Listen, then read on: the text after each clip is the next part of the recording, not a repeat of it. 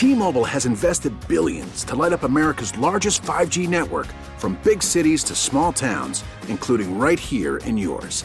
And great coverage is just the beginning. Right now, families and small businesses can save up to 20% versus AT&T and Verizon when they switch. Visit your local T-Mobile store today.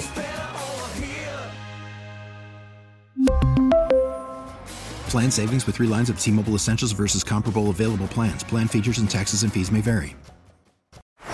Baseball is in full swing. NBA playoffs are heating up, and your NFL team is gearing up for training camp. Listen to the latest on the teams you love here on the Odyssey app. The biggest sports radio stations in the country, providing unrivaled local coverage of their teams, all in one place.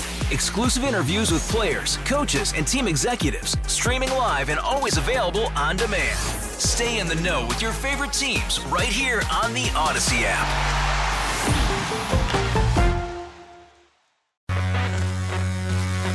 Live Sunday nights, this is the John Whitmer Show on 98.7 and 1330 KNSS.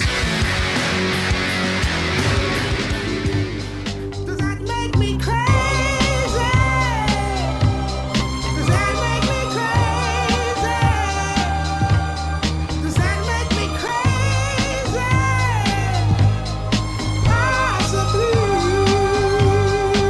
make me crazy? Possibly. Okay, Dave, you outdone yourself on this one. Welcome back to the John Whitmer Show on 98.7 and 1330 KNSS, Wichita's #1 talk, sponsored by Wake Hartman and the Hartman Group of Companies. Don't forget, if you ever miss an episode, you can always visit knssradio.com. You'll find a link to podcasts of all our episodes there. And make sure you like and share the John Whitmer Show on Facebook. And follow me on Twitter at John R. Whitmer. Those are the best ways to stay informed on all the latest show updates. A little Gnarls Barkley crazy, appropriate for this topic. Well, our favorite liberal, Rachel Maddow, has returned from her long hiatus from MSNBC. I just missed her, so I pined. But not for long. Maddow, MSNBC's highest-rated star. That's sort of like, you know, the Cupid doll, the place for third prize, has announced that beginning in May, she will only host her 9 p.m. Eastern show one day a week on Mondays.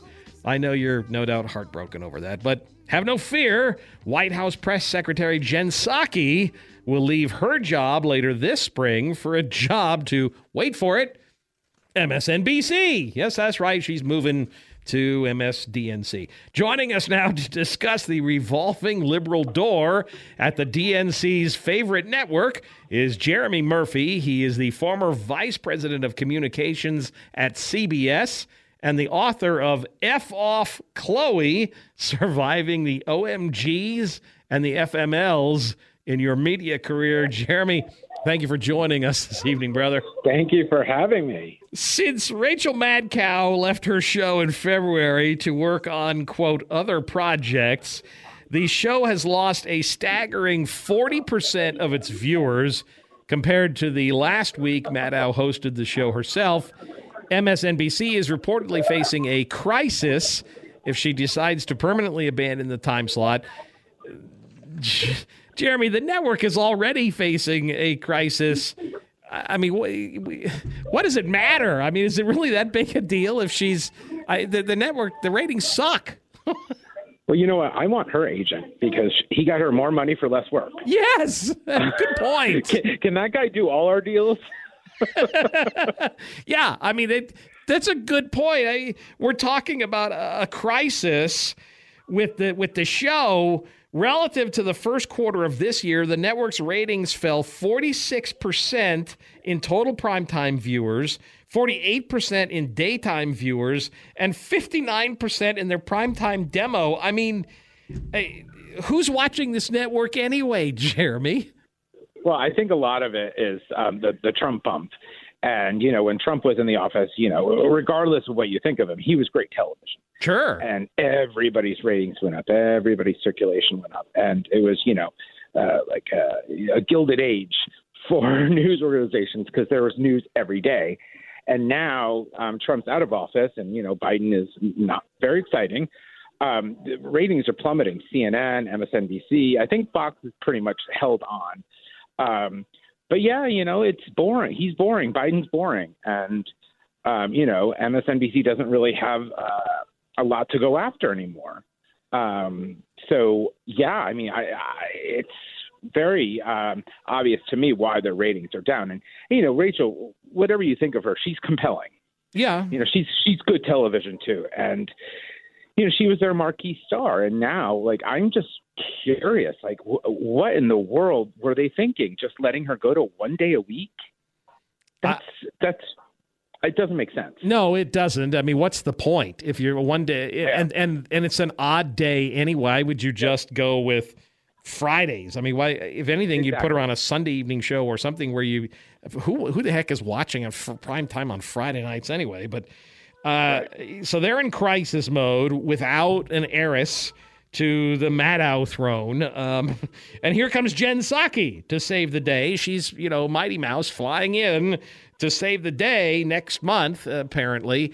Is that going to be the key? Is Jen Psaki going to, I mean, she's annoying as all get out. Is she going to save the day for MSNBC? No, I mean, it's a very curious choice to me because, you know, I think she served Biden well. But she's not exciting and she's not compelling. And I don't know if she's going to attract viewers. And she's not credible either. That's her other problem. Yeah. I mean, well, that's the thing is like once you're the mouthpiece for any president, you know, you're not objective.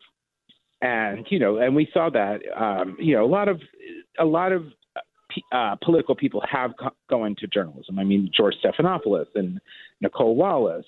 And some have done better than others. But, you know, Stephanopoulos and Nicolle Wallace are compelling. They're really interesting people. They have great delivery. They're really good on camera. Jen, I don't know. I never pictured her as like, you know, a television star. So I don't know what she's going to add to that. Have you got any insight into what kind of show is she getting the Maddow slot? Do we know anything about what she's going to do? Oh, I think they're going to I think she has a long runway. I think they're going to ease her in because, you know, you can't just foist, you know, a daily talk show on her. So I think what you'll see is her popping up as a commentator, as an expert, you know, adding perspective, you know, might probably meet the press, MSNBC. I know that they have, you know, they're going to be doing more streaming. I think it's one of those plus apps or whatever. So I think they're going to ease her into it. But they definitely have long-term plans for her. So tell me a little bit about the book, F-Off Chloe. It's a great title, by the way. It's reportedly a hilarious account of working in media. I've had some experience now going on my fourth year working in this medium. Can you tell us a little bit about the book? Yeah, the book is it's a humor book about the cultural divide between young and old in the workplace. And I was fascinated by this new generation, you know, not all of them, but Gen Zers coming into the job with very woke and with their own values and brand statements and wanting everything to everyone to conform around what they believe. And there's not a lot of discussion. They you know, they have their values and they have their beliefs and they expect everybody almost like a doctrine. And that's not how it works, you know. You can come in with your own brand statement, but you still have to get the coffee, right? Like you have to pay your dues. We all did. Right. So, you know, but some of these people are coming in and they want to know what your carbon footprint is and your stance on Black Lives Matter. Like, shut up. Go do your work. You were at one of the big three. You were at one of the alphabet networks at CBS. I mean, tell me, you know, when we think about classic Murrow or Peter Jennings, even, I mean, trying to get it somewhat that people may recognize. You know, Walter Cronkite's a little old for most of my listeners probably, but if you don't have to go too far back to an evening newscast where I think people looked at the anchor person and said, that's someone who's a journalist reporting the news. Nowadays, right. You look at the news broadcast and you can't help but when Rachel Maddow, for example, is covering election night, that's not a news anchor. That'd be like Sean Hannity doing it over at Fox. Right. What's it like? I mean, have you seen a trend in the main, in the alphabets as well? No, you know what? When I was at CBS, I have to say it was a very well run. Our CEO was Leslie Moonves. He got into trouble later, but yeah. It ran like a Swiss watch. News was always kind of like the thorn in our side. Because, it had a target on its back because of Dan Rather. People thought he was biased and he didn't certainly, do himself any favors. No. But I always thought I worked a lot with those journalists and I have such respect for them. Like none of them that I know came in with an agenda. They just wanted to report the news. A lot of what gets on air is then filtered and interpreted by producers. And, and I was in the corporate office, so I wasn't really privy to the day to day in the news division, but it was definitely a thorn in our side. Well, again, the book is called F-Off Chloe, Surviving the OMGs and FMLs in Your Media Career. It's available on Amazon and f-offchloe.com, correct? Yes. Jeremy, I appreciate you, brother. Thank you again for joining us this evening. Thank you so much. It's been a pleasure, my friend. Absolutely. Take care. We'll take a quick break, and then I want to hear from you. Our phones are open. We didn't quite get a chance to take calls at 7:45, but we'll take them now, 316-869-1330. Give us a call. You're listening to The John Whitmer Show on 98.7 and 1330 KNSS, Wichita's #1 talk. We'll be back right after this. T-Mobile has invested billions to light up America's largest 5G network, from big cities to small towns, including right here in yours. And great coverage is just the beginning. Right now, families and small businesses can save up to 20% versus AT&T and Verizon when they switch. Visit your local T-Mobile store today.